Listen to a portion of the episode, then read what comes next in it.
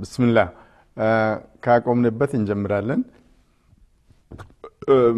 የእኔ ወደ እስልምና መግባት በጣም እንግዳ ነገር ነበር። በወቅቱ የመንግስት ሰራተኛ ሆኜ ነው የሚሰራ። ወደ እስልምና ከመግባቴ በፊት ጠንካራም ክርስቲያን እንዳልነበርኩ ሁሉም ሰው ያቀኛል። ነገር ግን እንደዛም ሆኜ ለስላሳ ወይንም ደግሞ ደካማ ክርስቲያን ሆኜ በዛው ቢቀጥል ይሻላል እንጂ ወደ እስልምና መፈንገጥ እንዳልነበረብኝ ሰዎች ይገምቱ ነበር ማለት ነው። ምክንያቱም በዛው በክርስትና ጥላ ስር ክርስቲያን ተብዬ ቢቀጥል ይሻላቸዋል። ስለዚህ ብዙ ዘመቻዎች ነበሩብኝ።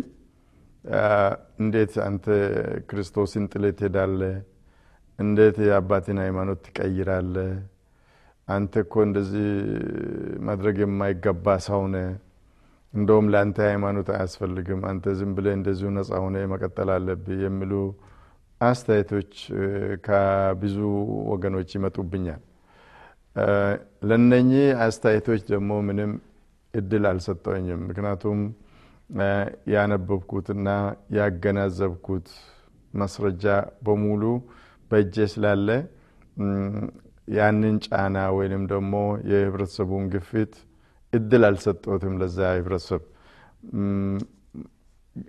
በትክክል የገባኝ ነገር ምንድን ነው? ስለ አንድ ሃይማኖት ግንዛቤ ካገኘውኝ እንደገና ደግሞ ማስረጃዎችን ካሰባሰብኩኝ ለሰዎች ይሉኝታ ወይንም ደግሞ ለአሉባልታ ምንም ዋጋ አልሰጠኝም። የሆነ ሆኖ የስልክ ጋጋታም ነበር፣ የደብዳቤዎች መጻጻፍም ነበር። እርሱ አብዷል ተዉት እስከሚባል ድረስ ነበር። አብረን የነበርን ጓደኞች እንዲሁም ደግሞ ከወላጆችም በቃ እርሱ ጠፍቷል፣ ከስሯል፣ ሰው ወደፊት ያድጋል እንጂ ወደ ኋላ አይደለም የሚባሉ ንግግሮች ሁሉ ነበሩ። ለእነዚያ ንግግሮች ደግሞ ምንም ዋጋ አልሰጠሁኝም። ምክንያቱም የያዝኩት መንገድ ቀጥተኛ መንገድ መሆኑንና የመጨረሻ አማራጭ ስለማውሰደ በትክክል አላህ ስላመላከተኝ ለእንደዚህ አይነት ጫጫታና ጋጋታ ዋጋ አልሰጠሁኝም። ከዛ በኋላ ማንበቤን ግን አላቋረጥኩኝም። ማንበብ ብቻም ሳይሆን እኔ የማነበው ብዙውን ጊዜ critical reading የሚባል ነገር አለ። ሳነብ ዝም ብዬ ቁርአኑንም ወይንም ደግሞ የእስልምናውንም ሃይማኖት ይዤ በሚሄድበት ጊዜ ዝም ብዬ ስድ ንባብ ማንበብ አይደለም። እኔ እያገናዘብኩኝ ነበር። አንዲት የቁርአን አንቀጽ በማነብበት ጊዜ ምንድን ነው implication ኑ ወይንም ደግሞ የሚያመለክተው የሚለውን ሀሳብ ሁሉ እያነሳው ራሴ ጥያቄ እያቀረብኩኝ እንደገና ያንን ጥያቄ ለመመለስ ደግሞ ሌሎች ሰዎችንም በመጠየቅ ነበር። ከዛ በኋላ ከእስልምና በኋላ የሆነ ሆኖ ብዙ የቁርአን አንቀጾች በትክክል እንደ ለምሳሌ ለመጥቀስ ያክል እነዛ አላህ የሶስት ሶስትዮሽ ነው ያሉት ካዱ ከሚሉትም ነገር ባይመለሱ አሳማሚ ቅጣት ይጠብቃቸዋል ወይም አሳማሚ ቅጣት ይነካቸዋል ይላል። እውነትም ካዱ። እነኛ አላህ መሲህ ያሉት የመርየም ልጅ አልመሲህ ያሉት ካዱ። እንደዚህ አይነት ያሉ የቁርአን አንቀጾች በትክክል እስልምናን ቀጥተኛ ሃይማኖት ስለመሆኑ የሚያረጋግጡና እንዲሁም ደግሞ ከእስልምና ሌላ ሃይማኖትን የሚፈልግ ካለ አላህ ሃይማኖቱን አይቀበለውም፣ እርሱም በመጨረሻይቱ ቀን ከከሳሪዎች ይሆናል የሚሉ ብዙ የቁርአን አንቀጾች አሉ።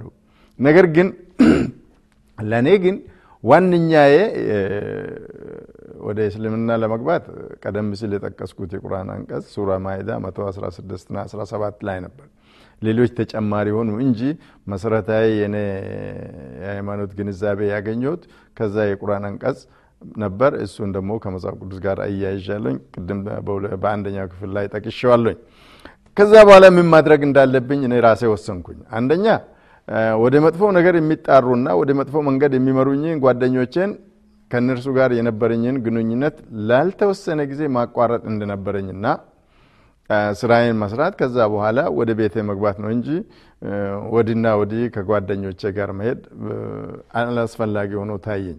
ስለዚህ በዚህ መንገድ ላይ ደግሞ በእስልምና መንገድ ላይ መቀበልና እስልምናን ተቀብሎ ደግሞ ተጠቅልሎ መቀመጥን አልፈለግኩኝም። ምክንያቱም በብዙ ልፋትና ድካም ያገኘሁት ሃይማኖቴ ስለሆነ በዚህ ሃይማኖት ላይ ደግሞ ሰውን መጥራት እንዳለብኝና ሌሎች ደግሞ እውነቱ ያልደረሳቸው ሰዎች ይህንን እውነት እንዴት አድርጎ እንዲገነዘቡልኝ የሚል ጭንቀት ሁሉ ነበረብኝ። አንድ የቁርአን አንቀጽ አስቀምጥላቸዋለኝ። እናንተ የመጽሐፉ ባለቤቶች ሆይ ከእናንተ በፊት ተሳስቶ ብዙዎችን ያሳሰቱትን ሰዎች መንገድ ከንቱ ዝንባሌ አትከተሉ የሚል ቁርአን አለ።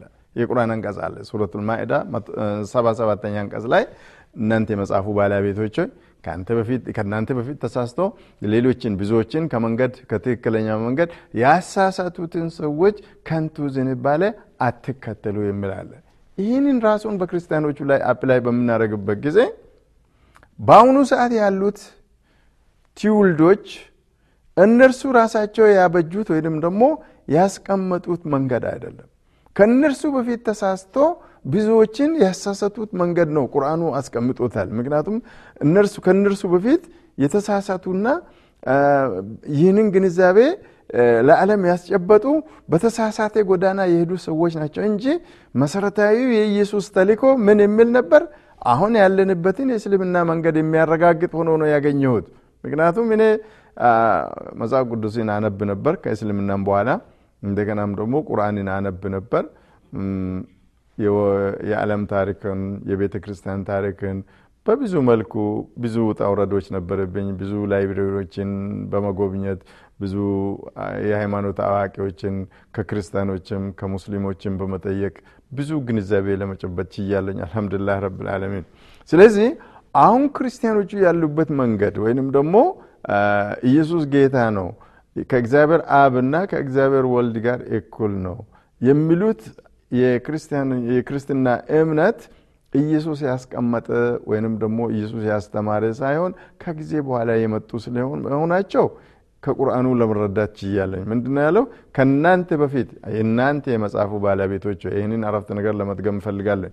እናንተ ይሄ ከሰለምኩ በኋላ የመጣልኝ እንጂ መጀመሪያ የሰለምኩበት በአንደኛው ክፍል ላይ እንዳስቀመጥኩኝ የሱረቱል ማኢዳ 116ና 17 ለእኔ ለእስልምናዬ ዋና ምክንያት ቢሆኑም ከሰለምኩኝ በኋላ ደግሞ እናንተ የመጽሐፉ ባለቤቶች ከእናንተ በፊት ተሳስቶ ብዙዎችን ያሳሰቱትን ሰዎች ከንቱ ዝንባሌ አትከተሉ በላቸው ይላል።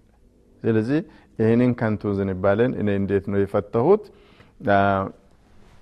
በምስጢረ ስላሴ ዙሪያ ነቢዩ ኢሳ አለይሂ ሰላም እኔ አብ ወልድና መንፈስ ቅዱስ ወይም እኔ ወልድ ራሱ ነው እግዚአብሔር አብ እንደገና ደግሞ እግዚአብሔር መንፈስ ቅዱስ አንድ ናቸው ወይም ሶስት ናቸው የሚለውን ትምህርት ኢየሱስ አላስተማረም። ስለዚህ እነዚህ መሰል ትምህርቶች ኢየሱስ ወደ ሰማይ ካረገ በኋላ ከብዙ ዘመናት በኋላ ወይንም ደግሞ ወደ በአራተኛው ምዕተ ዓመት አካባቢ ነበር ትምህርቶቹ ሊስፋፉ የቻሉት። ለዚህ ማስረጃ ለመስጠት ያክል የይሖዋውያን ምስክሮች ወይም ደግሞ የ Jehovah Witness ሃይማኖት ተከታዮች በስላሴ ማመን ይገባሃልን ብሎ ጥያቄ ያቀርቡና pamphlet ኦች አሉ ወይንም ደግሞ ጥቃቅን በራሪ ጽሁፎችን ይበትናሉ። በስላሴ ማመንን ወይንም ደግሞ የስላሴን ትምህርት ክርስቲያኖቹ ራሳቸው አልተቀበሉትም ማለት ነው። ለምሳሌ የሐዋርያት ቤተ ክርስቲያን ስላሴን አትቀበልም። እንደገና ደግሞ Jehovah Witness ስላሴን አትቀበልም። ስለዚህ ስላሴን የተቃወሙት የስላሴን ትምህርት የማይቀበሉት ሙስሊሞቹ ብቻም ሳይሆኑ ክርስቲያኖች ራሳቸው ይቃወሙታል ማለት ነው። እነኚህን document ኦች ሁሉ በእጄ ካስገባኝ በኋላ አሁንም furthermore ስለ ስላሴ በጥልቀት መመርመር ጀመርኩኝ። የስላሴ ትምህርት ታሪካዊ አመጣጥና አመሰራረቱ እንዴት ነበር የሚለውን ነበር። እንደ መነሻ የምናደርገው መጽሐፍ ቅዱስ ውስጥ ያው ከእናንተ በፊት ተሳስቶ ብዙዎችን ያሳሰቱ የሚለው የቁርአን አንቀጽ እንዳለ ሆኖ ኢየሱስ ክርስቶስ ከእግዚአብሔር አብ ጋር እኩል ነኝ አላለም። ከእግዚአብሔር መንፈስ ቅዱስ ጋርም እኩል ነኝ አላለም። ምንድነው ያለው? በዮሐንስ ወንጌል ምዕራፍ 14 ቁጥር 28 ላይ ከእኔ አብ ይበልጣልና ወደ አብ በመሄዴ ደስ ባላችሁ ነበር ይላል። ከእርሱ አብ ከበለጠ እርሱ ደግሞ መልእክተኛ ከሆነ እንዴት አድርገን እንደገና ከእግዚአብሔር አብ ጋር እኩል ይሆናል ብለን እናመልካለን? እዚህ ላይ ነው አሁን ጥናቱ መቀጠል ያለበት። እኔ ብቻም አይደለሁም፣ ሌሎችም ማጥናት አለባቸው። ምክንያቱም አእምሮ ተሰጥቶናል።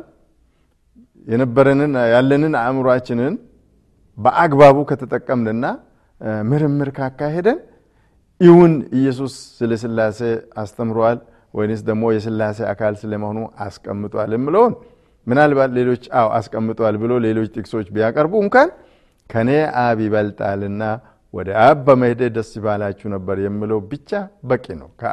ከእርሱ አብ የሚበልጥ ከሆነ ይበልጣልና እኩል ይሆናል፣ አንድ አይደሉም። ምክንያቱም ማንም ሰው ደፍሮ ይበልጣል የሚለውን እኩል ይሆናል ወደሚለው መቀየርም አይችልም። ምክንያቱም እኩል አይሆንም።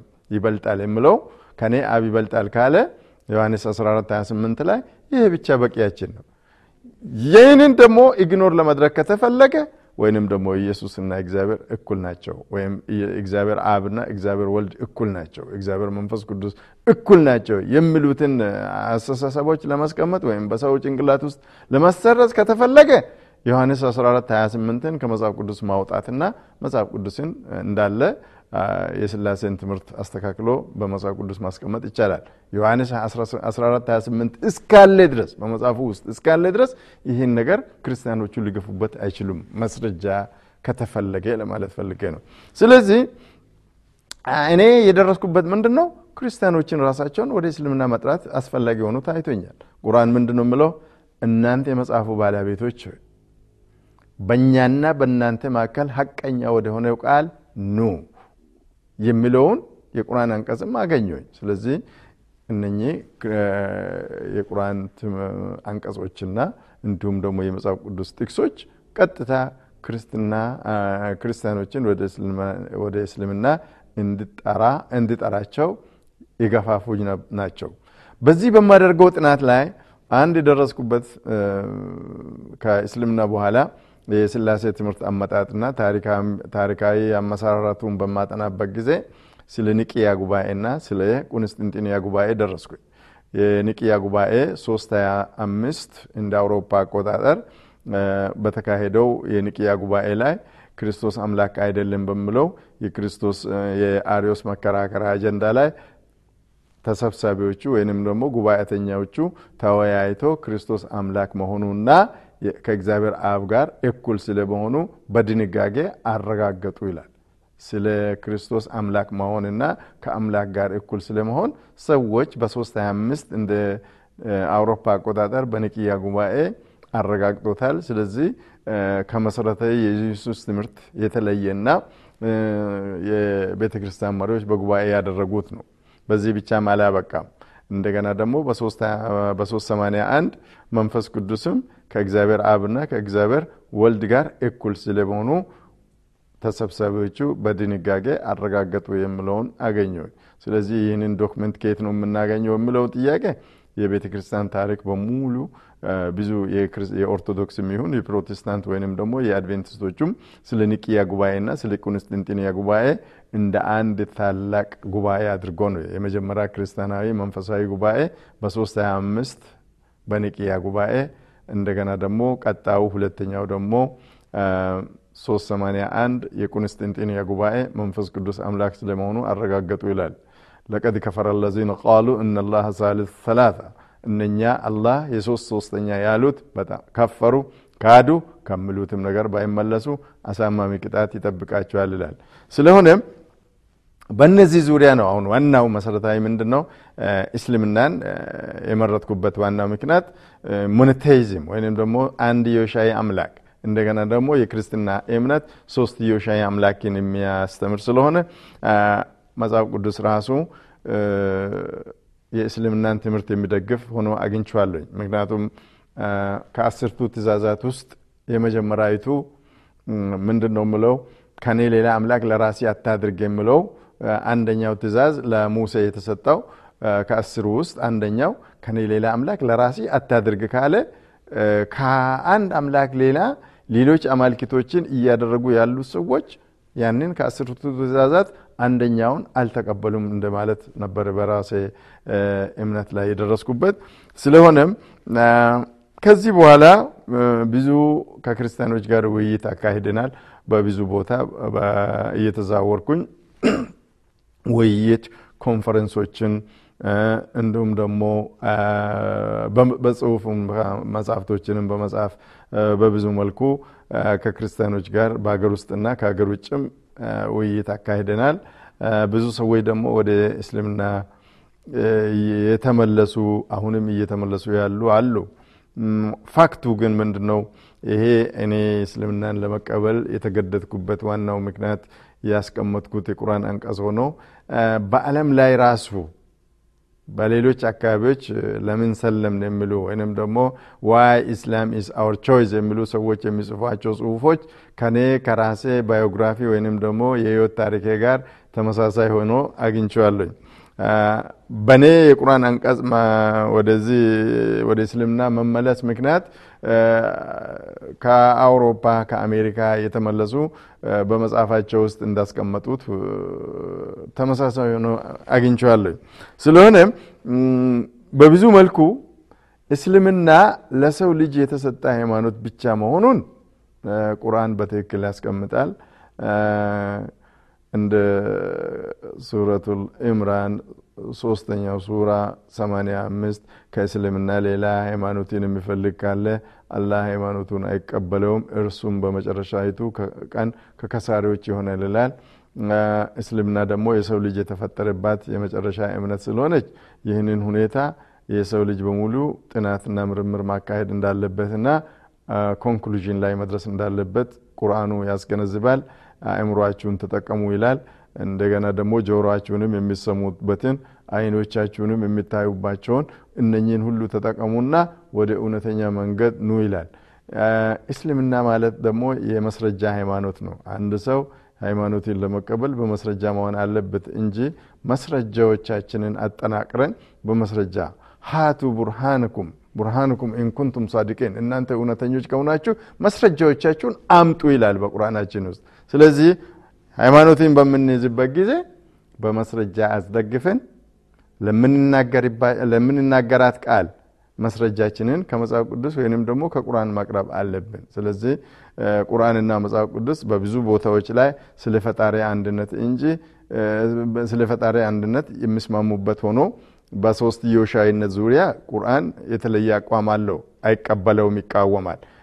ለቀድ ከፈረ ለዚነ ቃሉ እነላህ ሳሊሱ ሰላሳ አላህ የሶስት ሶስተኛ ነው ያሉት ካዱ ይላል።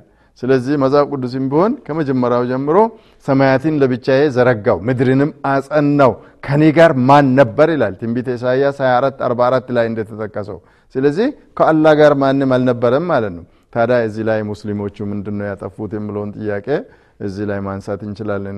አላህ ብቸኛ አምላክ ስለመሆኑና ከእርሱ ጋር ማንም እንዳልነበረ ሰማያትን ለብቻ የዘረጋ ምድርንም ያጸና ከኔ ጋር ማን ነበር የሚለውን ከእስላማዊ ትምህርት ጋር ስናገናዝብ አንድና አንድ ሆኖ እናገኘዋለን። ስለዚህ አሁን ላሉት ክርስትና ውስጥ ላሉት ወንድሞቼና እህቶቼ የሚመክረው ምንድን ነው? ሃይማኖት በምርጫ እንጂ በውርስ አይሆንም። በውርስ ከምናደርገው ይልቅ ምርጫችንን አሁንም በጥናትና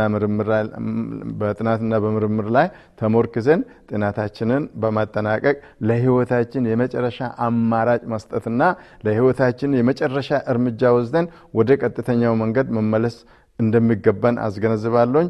አላህ ሁላችንንም ወደ ቀጥተኛ መንገድ ይምራን እያልኩኝ ንግግሬን እዚህ ላይ አቁሟለኝ። ወአክሩ ዳዕዋና አን አልሐምዱሊላህ ረብል ዓለሚን ወሰላሙን አለል ሙርሰሊን